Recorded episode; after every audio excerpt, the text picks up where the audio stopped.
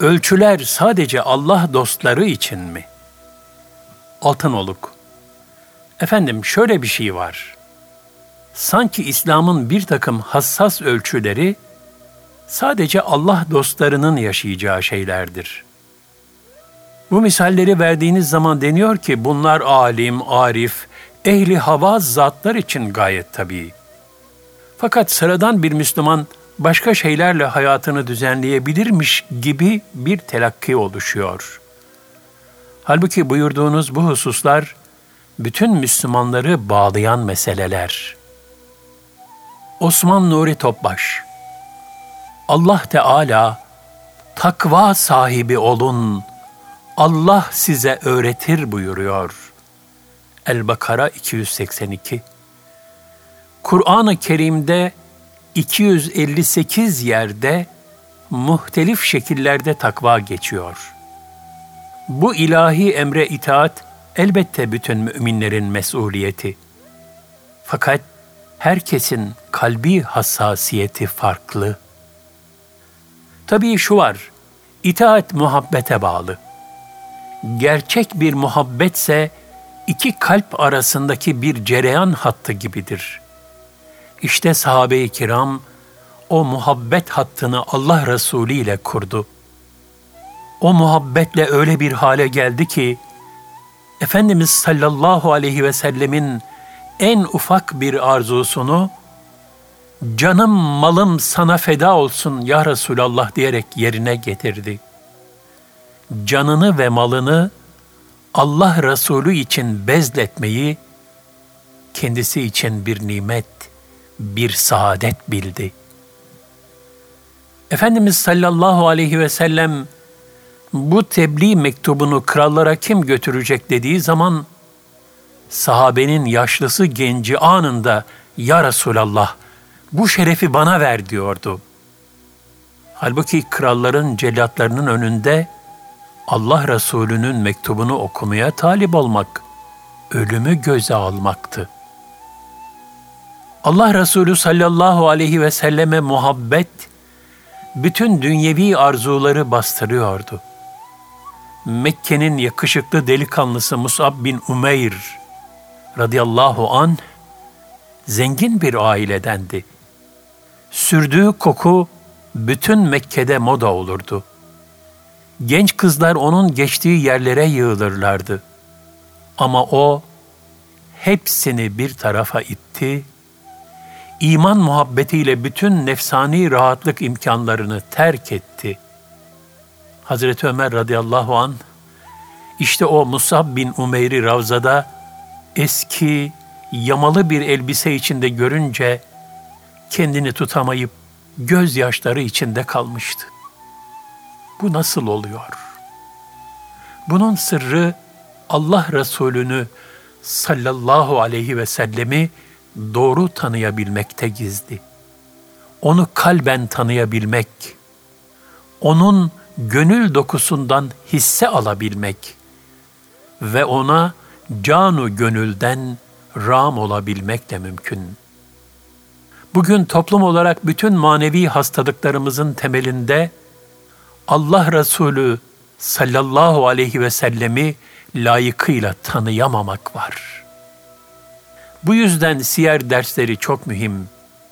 Siyer bir kronoloji bilgisi değil, altını çizerek gözümüzden ziyade kalbimizle siyer okumamız gerekiyor. Zira siyer, okuyanın kalbindeki muhabbet ve iştiyaka göre kendisini açar. Kişinin kalbi durumuna göre halini seyredeceği bir ayna mesabesindedir. Bugünkü hastalıkların pek çoğu psikolojik. Bismillahirrahmanirrahim. De ki, eğer babalarınız, oğullarınız, kardeşleriniz, eşleriniz, hısım akrabanız, kazandığınız mallar, kesada uğramasından korktuğunuz ticaret, hoşlandığınız meskenler, size Allah'tan, Resulünden ve Allah yolunda cihad etmekten daha sevgili ise, artık Allah emrini getirinceye kadar bekleyin. Allah fasıklar topluluğunu hidayete erdirmez. Et-Tevbe 24. Hazreti Peygamber sallallahu aleyhi ve sellem nasıl azgın bir cahiliye devrine derman oldu ve onu asr-ı saadete dönüştürdüyse, bugün de insanlığı huzura erdirip kurtaracak olan yine onun rahmet saçan nefesidir. Bugünkü hastalıkların pek çoğu psikolojik sebeplerden kaynaklanıyor. Kazananda da buhran var, kazanamayanda da. Hiç asr-ı saadette psikiyatrik bir vaka görüyor muyuz? Ben buhran geçiriyorum diyerek Allah Resulüne gelen bir sahabe biliyor muyuz? Dengemi, muvazenemi kaybettim diyen bir tek sahabi var mı? Bir de bugünkü toplumlara bakın. Niceleri maddi bakımdan alabildiğine imkanlar elde etmiş. Lakin ruhi buhranlar içinde huzursuz. Eskiye nazaran zenginlik ve refah seviyesi hayli arttı. Ancak buhranlar ve cinnetler daha da fazlalaştı. Huzurlu aile yuvaları tarumar oldu. Boşanmalar arttı. Evlatlar perişan. Nesiller aile sıcaklığından mahrum kaldığından saadeti yanlış adreslerde arar hale geldi ve sokakların insafına itildi. Bu sebeple günümüzde Resulullah sallallahu aleyhi ve sellem Efendimizin manevi terbiyesine şiddetle muhtacız. Ona muhabbetle rağm olmaya muhtacız. Zira muhabbet sermayesini yanlış yerlere sarf edenler, kaldırım kenarında açmış çiçekler gibi ayaklar altında kalmaya mahkum oluyor. Velhasıl Allah Resulüne muhabbetle bağlanmamız zaruri. Sahabe-i kiram bu sayede merhale aldı. Bu sebeple rabıta nedir diye soranlara, muhabbeti gönülde taze tutabilmektir diyorum. Gönüldeki muhabbet ışığını söndürmemek lazım. Hazreti Ebu Bekir radıyallahu anh'ın Peygamber Efendimiz'e olan muhabbet, fedakarlık ve alakası, onda fani olması rabıtaya en güzel misaldir. Ashabın gönlünde hiçbir sevgi Allah ve Resulullah sevgisinin önüne geçmedi. Ne mal mülk, ne çoluk çocuk, ne de can sevgisi. Zira bunların hepsi dünyada kalacak. Allah ve Resulünün sevgisi ise ebedi saadetin gönül sermayesi olacaktır. Allah Resulü sallallahu aleyhi ve sellem bizim en büyük gönül servetimiz. O bizim sonsuz hayatımızı şekillendirecek. Ne büyük bir lütuf. Bir Budist cemaatinin içinde doğsaydık, İslam'dan uzak kalsaydık, bununla beraber bütün dünya nimetleri bizim olsaydı, ne kıymet ifade ederdi? İnsan maddiyatta küçük bir şey kaybettiği zaman üzülüyor. Onu tekrar bulabilir miyim kaygısı içinde oluyor. Manevi kayıplarımız karşısında da bu endişeyi daha derinden duymamız lazım. Hakikaten kendi kendime soruyorum. Ne kadar dünya, ne kadar ahiret endişesi içindeyiz? Ne kadar son nefes ve kabir endişesi içindeyiz? Ne kadar kıyamet endişesi içindeyiz? Ne kadar Allah Teala'nın gazabına muhatap olma kaygısı taşıyor, azabına düçar olmaktan endişe ediyoruz. Bunları düşünmeyi engelleyen, faniliğe isyan halindeki ham nefsin gafleti. Gafleti yırtıp atacak olansa zikrullah'tır. Allah Teala, kalpler ancak zikrullah ile mutmain olur, huzur bulur buyuruyor. Er-Ra'd 28. Zikrin de sadece dilde değil, aynı zamanda kalpte tezahür etmesi lazım. Müminin kalbi, ben nasıl Cenab-ı Hak'la dost olabilirim çırpınışı içinde olacak. İlahi kameranın altında olduğumuzu unutmayacağız. basit bir dünya kamerasının önünde bile rahat hareket edemiyoruz. Çünkü çekiyor bizi. Bu görüntüleri bizim gibi faniler seyredecek diye dikkat ediyoruz kendimize. Fakat esas ilahi kameralar devamlı bizi çekiyor. Zamanı gelince o kameranın kayıtları ortaya çıkacak. Kitabını oku. Bugün sana hesap sorucu olarak kendi nefsin kâfidir denilecek. El-İsra 14.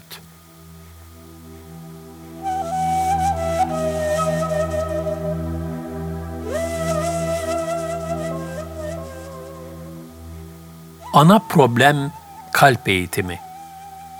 Altınoluk. Müslümanın para ile imtihanı muhtevasında dile getirdiklerinizden, paranın takvadan uzaklaştırdığı, gaflete yönlendirdiği manasını çıkartmak mümkün mü? Paradan uzak mı durmak gerekir?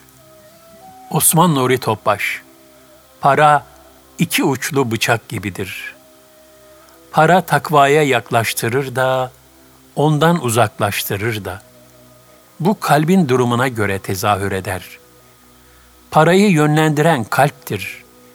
Kalbimiz nasılsa para o yönde şekillenir. Yani asıl sıkıntı kalpte. Cenab-ı Allah bu yüzden hep kalbe vurgu yapıyor. Ahirette ancak selim bir kalple gelenlerin kurtulacağını bildiriyor. Teskiye olmuş bir kalbe davet ediyor bizleri. Selef ulemasından Ebu Hazim rahmetullahi aleyh şöyle der. Allah'a yaklaştırmayan her türlü imkan, mal, mülk, makam, mevki vesaire ancak başa bela olan musibetlerdir. Altınoluk. O zaman Müslümanın parayla imtihanındaki problemi de kalp eğitimi eksikliğinden kaynaklanıyor. Osman Nuri Topbaş, çok doğru. Bizlere mektuplar geliyor. Kızım böyle oldu, oğlum şöyle oldu diye şikayet ediliyor. Halbuki anne baba olarak onlara ne verdin ki ne bekliyorsun? Önce kusuru kendi içimizde aramalıyız. Merhum Ali Ulvi Kurucu hocamızın bir hatırası hatırıma geldi. 50 sene evvel ancak 10.000 kişi hacca gidermiş. Gelen hacı adayları az olunca diğer ülkelerden gelen hacılarla daha yakın temas kurma imkanı olurmuş. Ali Ulvi Hoca ve arkadaşları bir gün Afrika'dan gelen hacıların kafile başkanlarıyla Medine-i Münevvere'deki Arif Hikmet Kütüphanesi'nde oturuyorlarmış. Hac vazifelilerinden biri, Afrika'dan gelen bazı hacıların adab-ı muaşerete pek dikkat etmediklerini dile getirmiş. Bunun üzerine Afrikalı hacıların kafile başkanlarından biri ayağa kalkarak, "Siz ne emek verdiniz ki ne bekliyorsunuz?" demiş. Allah Resulü Afrika'ya sahabesini gönderdi. "Siz hiç geldiniz mi? Buraya gelenler mescit olarak ilk defa burayı görüyorlar. Onlar ormanlarda yaşayan insanlar. Gelip bize öğrettiniz mi?" şeklinde serzenişte bulunmuş. Bugünkü problem de bu. Anne babalar evlatlarına ne verdiler ki ne bekliyorlar? Onun için İslam'ı yeniden anlamak ve anlatmak lazım. İslam'ı yaşayan ideal insana ihtiyaç var bugün. Mevlana Hazretleri mecazi bir üslupla ne güzel misal veriyor buna. "Bir gece dışarı çıktım" diyor. "Tarlada dolaşıyorum. Baktım tarlada fenerle dolaşan bir insan. Ne arıyorsun dedim kendisine. İnsan arıyorum dedi. Vazgeç, hiç yorulma, git yat. Ben çok yoruldum onu aramaktan dedim. Bana acı acı baktı. Ve ben de biliyorum bulamayacağımı. Ama hiç değilse onun hasretiyle dolaşıyorum. Onun hasreti bile bana lezzet veriyor" dedi. İşte bugün bütün toplumlar böyle ideal insanları arıyor. Kutlu doğum programlarında büyük kalabalıklar gördük. Bu kalabalıklar da ideal insana hasretin bir yansıması. Resulullah sallallahu aleyhi ve sellem Efendimizin gönül alemi, nadide, ince, zarif çiçeklerden, mis kokulu güllerden yapılmış bir cennet bahçesi gibidir. Biz o cennet bahçesinden esen sabah rüzgarından ne kadar nasipdarız. Aile hayatımız, ticari ve içtimai münasebetlerimiz ne kadar onunkine benziyor.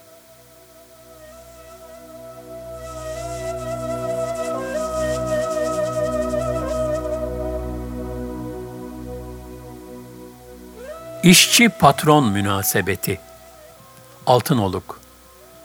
Efendim, Allah razı olsun, çok temel hatırlatmalar yaptınız. Bu konuyla bağlantılı işçi hakları meselesi de çok konuşuluyor. Yani hiçbir İslami hassasiyeti olmayan bir iş adamının işçisiyle münasebetini burada mevzu bahis etmeyebiliriz. Ama bir Müslüman iş adamının çalıştırdığı işçiyle münasebetleri nasıl olacak? İşçi hakkı nedir? İşçi ücretlerinin tayininde nasıl bir kıstas uygulanabilir? Osman Nuri Topbaş. Bizler daha ziyade fakir fukaraya acırız. Aslında en çok acınacak olanlar, işçisine zulmeden zalim patronlardır. Onlara acımak ve irşad etmek lazım. Zira bugün yaşanan problemlerin büyük bir bölümü, zalim patronlardan kaynaklanıyor. Daha önce de ifade ettiğimiz gibi zalim patron, işçisine "Benim kapımdan ekmek yiyorsun" diyor. Bunu demeye ne hakkı var? Hem ona ne kadar ekmek veriyor? Resulullah sallallahu aleyhi ve sellem Efendimiz, vefat anında dahi iki şey üzerinde şiddetle durdu. Hatta ravi diyor ki, Allah Resulü'nün sesi kısılmıştı. Sesi duyulmaz hale gelmişti.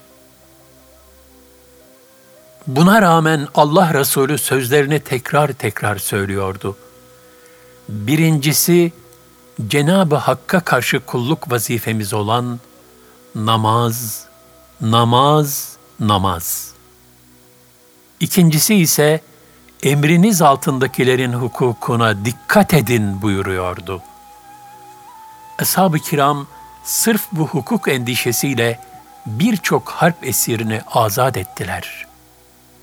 Müslüman bir iş adamı da emri altındakilere yediğinden yedirecek, içtiğinden içirecek, aşırı yük vermeyecek ki bu hukuku İslam yalnız insanlara değil, hayvanlara bile verdi.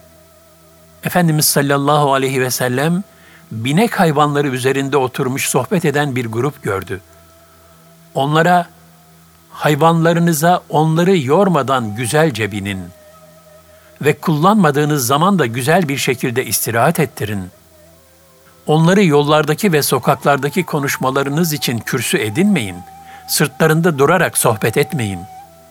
Nice binilen hayvan vardır ki, sırtına binenden daha hayırlıdır. Ve Allah Tebareke ve Teala'yı ondan daha çok zikretmektedir buyurdu.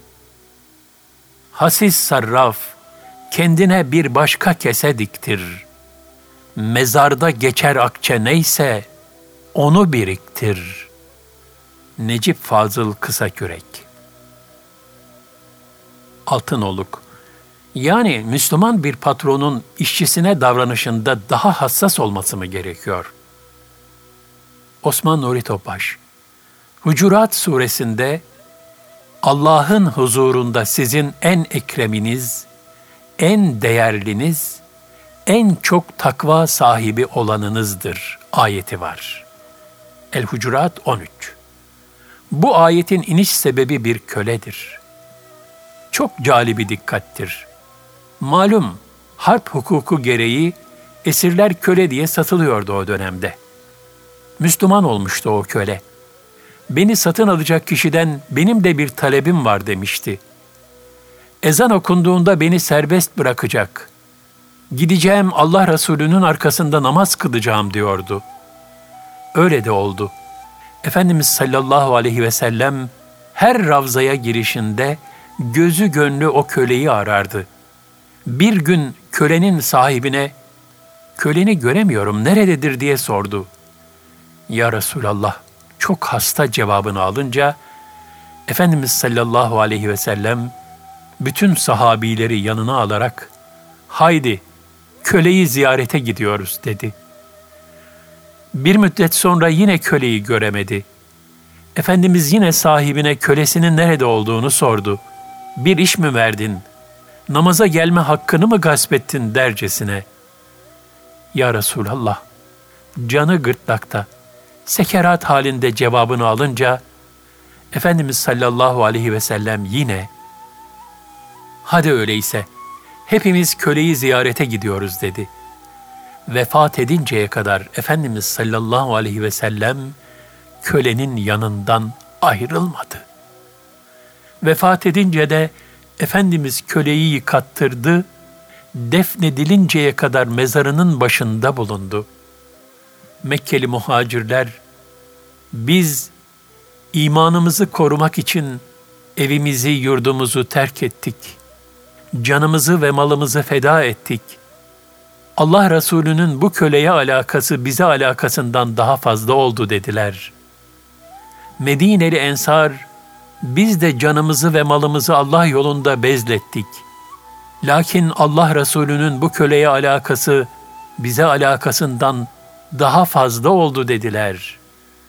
Bunun üzerine, "Allah katında sizin en ekreminiz, en değerliniz, en çok takva sahibi olanınızdır" ayeti nazil oldu. El-Hucurat 13. Yani bu ayet, yüksek mevki sahibi varlıklı bir kişi için inmedi, bir köle için indi. Zahiren bir köleydi, fakat hakikatte bir takva sultanıydı. Zira o köle ne istedi ücret olarak? Allah Resulü ile beraberliği istedi. Bu beraberliğin için istedi, Allah Resulü ile beraber secde edebilmek için istedi.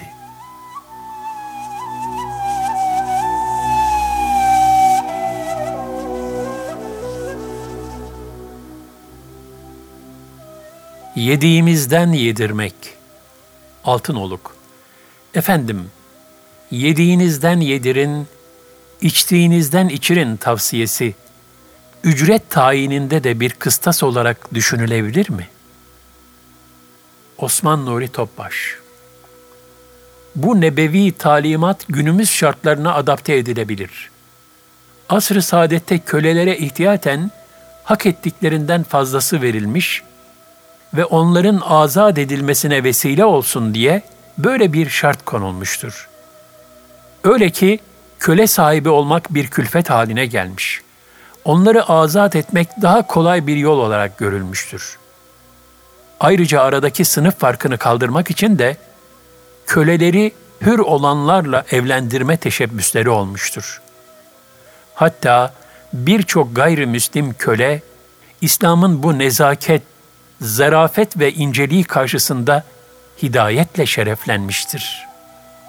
Güzide sahabilerden Mus'ab bin Umeyr'in müşrik kardeşi Ebu Aziz, Bedir'de esir olmuştu. Bütün esirler gibi o da bir eve verildi. Fakir bir evdi. Evin çocuklarına esaretten kurtuluş fidyesi olarak okuma yazma öğretecekti. O ev halkı, temini zor olan yiyecekleri çocuklarına okuma yazma öğreten esire verir, kendileri ise hurma ve su ile idare ederlerdi. Ebu Aziz, "O aile sadece su ve hurma yerken, bana ise buldukları en iyi yiyecekleri verdiklerinden dolayı ben utanırdım," diyor. "Onlara dedim ki," diyor, "böyle yapmayın.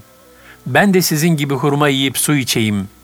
Bu getirdiğiniz lezzetli yiyecekleri çocuklarınıza verin. Onlarsa olmaz.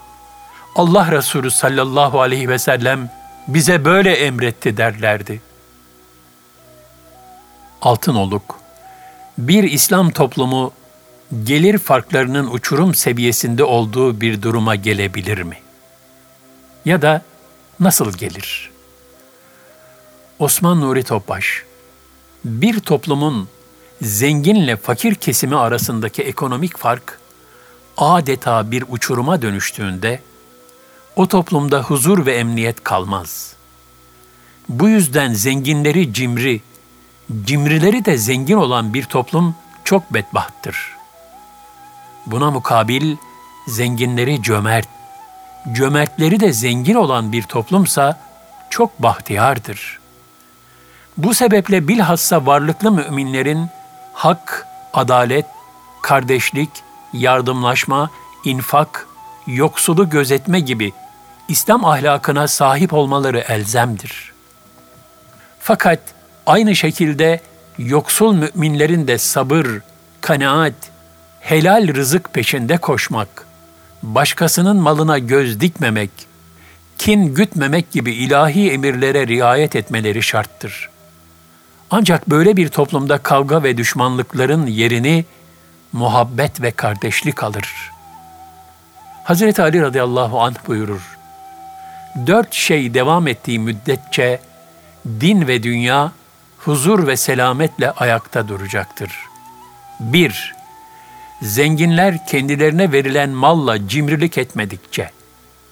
2- Alimler öğrendikleri ve bildikleri şeyle amel ettikçe.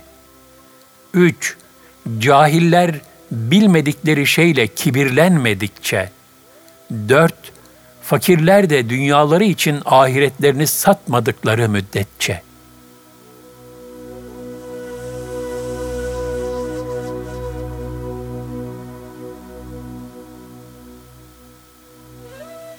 Kapitalist düzende Müslümanca yaşamak. Kapitalist düzende Müslümanca yaşamak. Altınoluk. Son bir soru olarak belki genel bir değerlendirme yapılacak olursa, kapitalist düzen içerisinde Müslümanca yaşamak mümkün mü acaba? Mümkünse nasıl bir hassasiyet geliştirmek gerekiyor? Osman Nuri Topbaş. Kapitalist sistem içinde Müslümanca yaşamak zor olsa da mümkündür. İslam'ın içinden neş'et ettiği cahiliye toplumundaki iktisadi hayat şartları bugünkünden daha iyi değildi. Faiz, tefecilik, zulüm, aldatma had safhaya ulaşmıştı. İslam böyle bir ortamda doğup neşv-ü nema buldu. Resulullah sallallahu aleyhi ve sellem Efendimiz o şartlar altında ticari faaliyetlerde bulundu. Bütün bu çarpık düzenle mücadele ederek, İslam'ın hak ve adalet temelleri üzerinde yükselen iktisadi hayatının tohumlarını attı. Zengini daha zengin, fakiri daha fakir yapan ve enflasyona sebep olan faiz ve tefecilik, asr-ı saadet toplumunda sıfırlandı. Ayrıca müminler, tarih boyunca pek çok yabancı sistem içinde kendi sistemlerini devam ettirmişlerdir.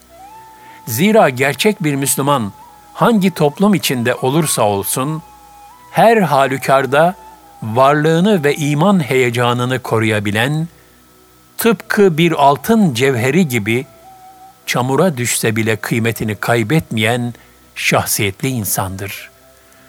Bu itibarla bir Müslüman ticari hayatını, kapitalizmin istismar ve hodgamlığına göre değil, Cenab-ı Hakk'ın emrettiği helal ve haram hudutlarına, sadakat ve dürüstlük gibi ilahi ölçülere göre tanzim etmelidir. Nitekim gayri İslami sistemler içinde bile ilahi emir ve nehilere riayet edebilen müminler, etraflarında daima bir fazilet timsali olmuşlardır. Hatta bu hassasiyetleriyle nice hidayetlere vesile olmuşlardır. Ticarette helalinden kazanmaya dikkat edip, ona haram karıştırmamanın maddi manevi bereketini merhum pederim Musa Efendi rahmetullahi aleyh şu hadiseyle anlatırdı. Gayrimüslim bir komşumuz vardı. Sonradan Müslüman olmuştu. Bir gün kendisine hidayete eriş sebebini sorduğumda şunları söyledi. Acıbadem'de tarla komşum Molla Rebi'nin ticaretteki güzel ahlakı vesilesiyle Müslüman oldum. Molla Rebi süt satarak geçimini temin eden bir zattı. Bir akşam vakti bize geldi ve "Buyurun bu süt sizin dedi. Şaşırdım. Nasıl olur? Ben sizden süt istemedim ki dedim. O hassas ve zarif insan, ben farkında olmadan hayvanlarımdan birinin sizin bahçeye girip otladığını gördüm. Onun için bu süt sizindir. Ayrıca o hayvanın tahavvülat devresi, yani yediği otların vücudundan tamamen izalesi bitinceye kadar sütünü size getireceğim dedi. Ben, lafı mı olur komşu, yediği ot değil mi helal olsun dediysem de, Molla Rebi yok öyle olmaz. Onun sütü sizin hakkınız deyip, hayvanın tahavvülat devresi bitene kadar sütünü bize getirdi. İşte o mübarek insanın bu davranışı bana ziyadesiyle tesir etti. Neticede gözümdeki gaflet perdelerini kaldırdı ve hidayet nuru içime doğdu. Kendi kendime böyle yüce ahlaklı bir insanın dini muhakkak ki en yüce dindir. Böylesine zarif, hakşinaz, olgun ve temiz insanlar yetiştiren bir dinin doğruluğundan şüphe edilemez dedim ve kelime-i şehadet getirip Müslüman oldum. Bu hadiseden de anlaşılacağı üzere, insanlar daima karakter ve şahsiyete hayran olur. Karakter ve şahsiyetin peşinden giderler. Çünkü sağlam bir şahsiyetin sergilediği en küçük bir İslami hassasiyet bile, bazen en beli sözlerden daha tesirli olabilir. Nitekim şu hadisede bunun bariz bir misalidir. Endonezya, İslam'a nasıl girdi?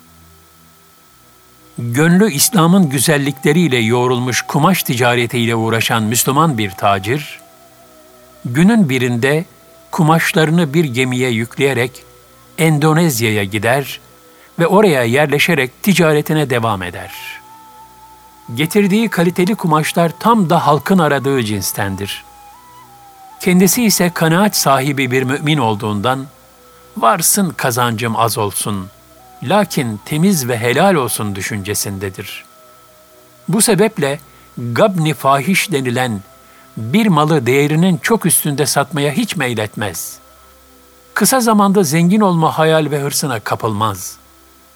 İşe geç geldiği bir gün, tezgahtarın sattığı mallardan çok yüksek bir kar elde ettiğini görür ve bunun üzerine tezgahtarla aralarında şöyle bir konuşma geçer. Hangi kumaştan sattın? Şu kumaştan efendim. Kaça sattın? 10 akçeye. Nasıl olur? 5 akçelik kumaşı 10 akçeye nasıl satarsın? Adamcağızın bize hakkı geçmiş. Görsen tanır mısın onu? Evet, tanırım. O halde hemen git ve o müşteriyi buraya getir. Onunla vakit kaybetmeden helalleşmem lazım. Tezgahtar gider müşteriyi bulup getirir. Dükkan sahibi müşteriyi karşısında görür görmez, kendisinden helallik ister ve tezgahtar tarafından alınan fazla parayı da müşteriye uzatır. Müşteri ise daha evvel hiç karşılaşmadığı bu güzel muamele karşısında büyük bir hayret içindedir. Kendi kendine hakkını helal et cümlesinin manasını kavramaya çalışır. Bu hadise kısa sürede dilden dile dolaşır. Çok geçmeden de kralın kulağına kadar ulaşır. Sonunda kral kumaş tüccarını saraya çağırır ve "Sizin yaptığınız bu davranışı biz daha önce ne duyduk ne de gördük. Sizin bu haliniz bize bir muamma oldu. Bunu bize izah eder misiniz?" diye sorar. Tüccarsa kemali edeple "Ben bir Müslümanım. İslam'da mülk Allah'ındır. Kul sadece bir emanetçidir. Ayrıca İslam'da haksız kazanç, faiz, istismar, gabn-i fahiş, kandırmak suretiyle değerinin çok üstünde satış yapmak ve toplumun zararına olan bütün satışlar yasaktır. Bu alışverişte ise müşterinin bana hakkı geçmişti. Dolayısıyla kazancıma haram karışmıştı. Ben sadece bir yanlış düzelttim" diyerek cevap verir. Bunun üzerine kral, "İslam nedir? Müslüman olmak neyi gerektirir?" gibi soruları peş peşe sıralamaya başlar. Tüccar da soruları birer birer tatlı bir üslupla cevaplandırır. Böyle bir dinin varlığını bu vesileyle ilk defa duyan kral, fazla vakit geçirmeden İslam'la şereflenir. Daha sonra kısa bir müddet içinde halk da Müslüman olur. İşte dünya devletleri içinde yaklaşık 250 milyonluk en kalabalık Müslüman nüfusuna sahip olan, bugünkü Endonezya'nın İslam'ı kabul etmesindeki sır, belki de sadece bu 5 akçelik kumaş ticaretinde sergilenen İslam ahlakıdır. Müslüman tacirin yaptığı şeyse, İslam şahsiyet ve vakarını temsil ederek, İslam'ın güler yüzünü ve gönül dokusunu fiilen sergilemektir. Hazreti Ömer radıyallahu anh, yanında bir kimse methedildiği zaman, methedene 3 şeyi, yani sen onunla hiç komşuluk, yolculuk veya ticaret yaptın mı diye sordu. Muhatabı 3'ünü de yapmadığını söyleyince, sanırım sen onun camide Kur'an okurken başını salladığını gördün dedi. Adamın da evet öyle demesi üzerine Hazreti Ömer radıyallahu anh, o zaman fazla medihte bulunma. Zira ihlas kulun başını sallamasında değildir buyurdu. Resulullah sallallahu aleyhi ve sellem buyurur, Allah sizden önce yaşamış olan bir kimseye rahmetiyle muamele etti. Çünkü bu adam sattığında, aldığında, borcunu istediğinde kabalık ve sertlik değil, anlayış ve kolaylık gösterirdi. Ticaret ahlakı seferberliği. Netice olarak diyebiliriz ki, kardeşlik duygularının zayıfladığı, içtimai huzur ve sükunun kaybolduğu, kin ve husumetin çoğaldığı toplumumuzda ciddi bir ticaret ahlakı seferberliğine ihtiyaç bulunmaktadır. İnsanların maddeye rağm olduğu günümüzde her Müslümanın her zamankinden daha ziyade yüksek bir ahlaki olgunluğa sahip olması, Allah korkusuyla hareket edip kul hakkından sakınması zaruridir.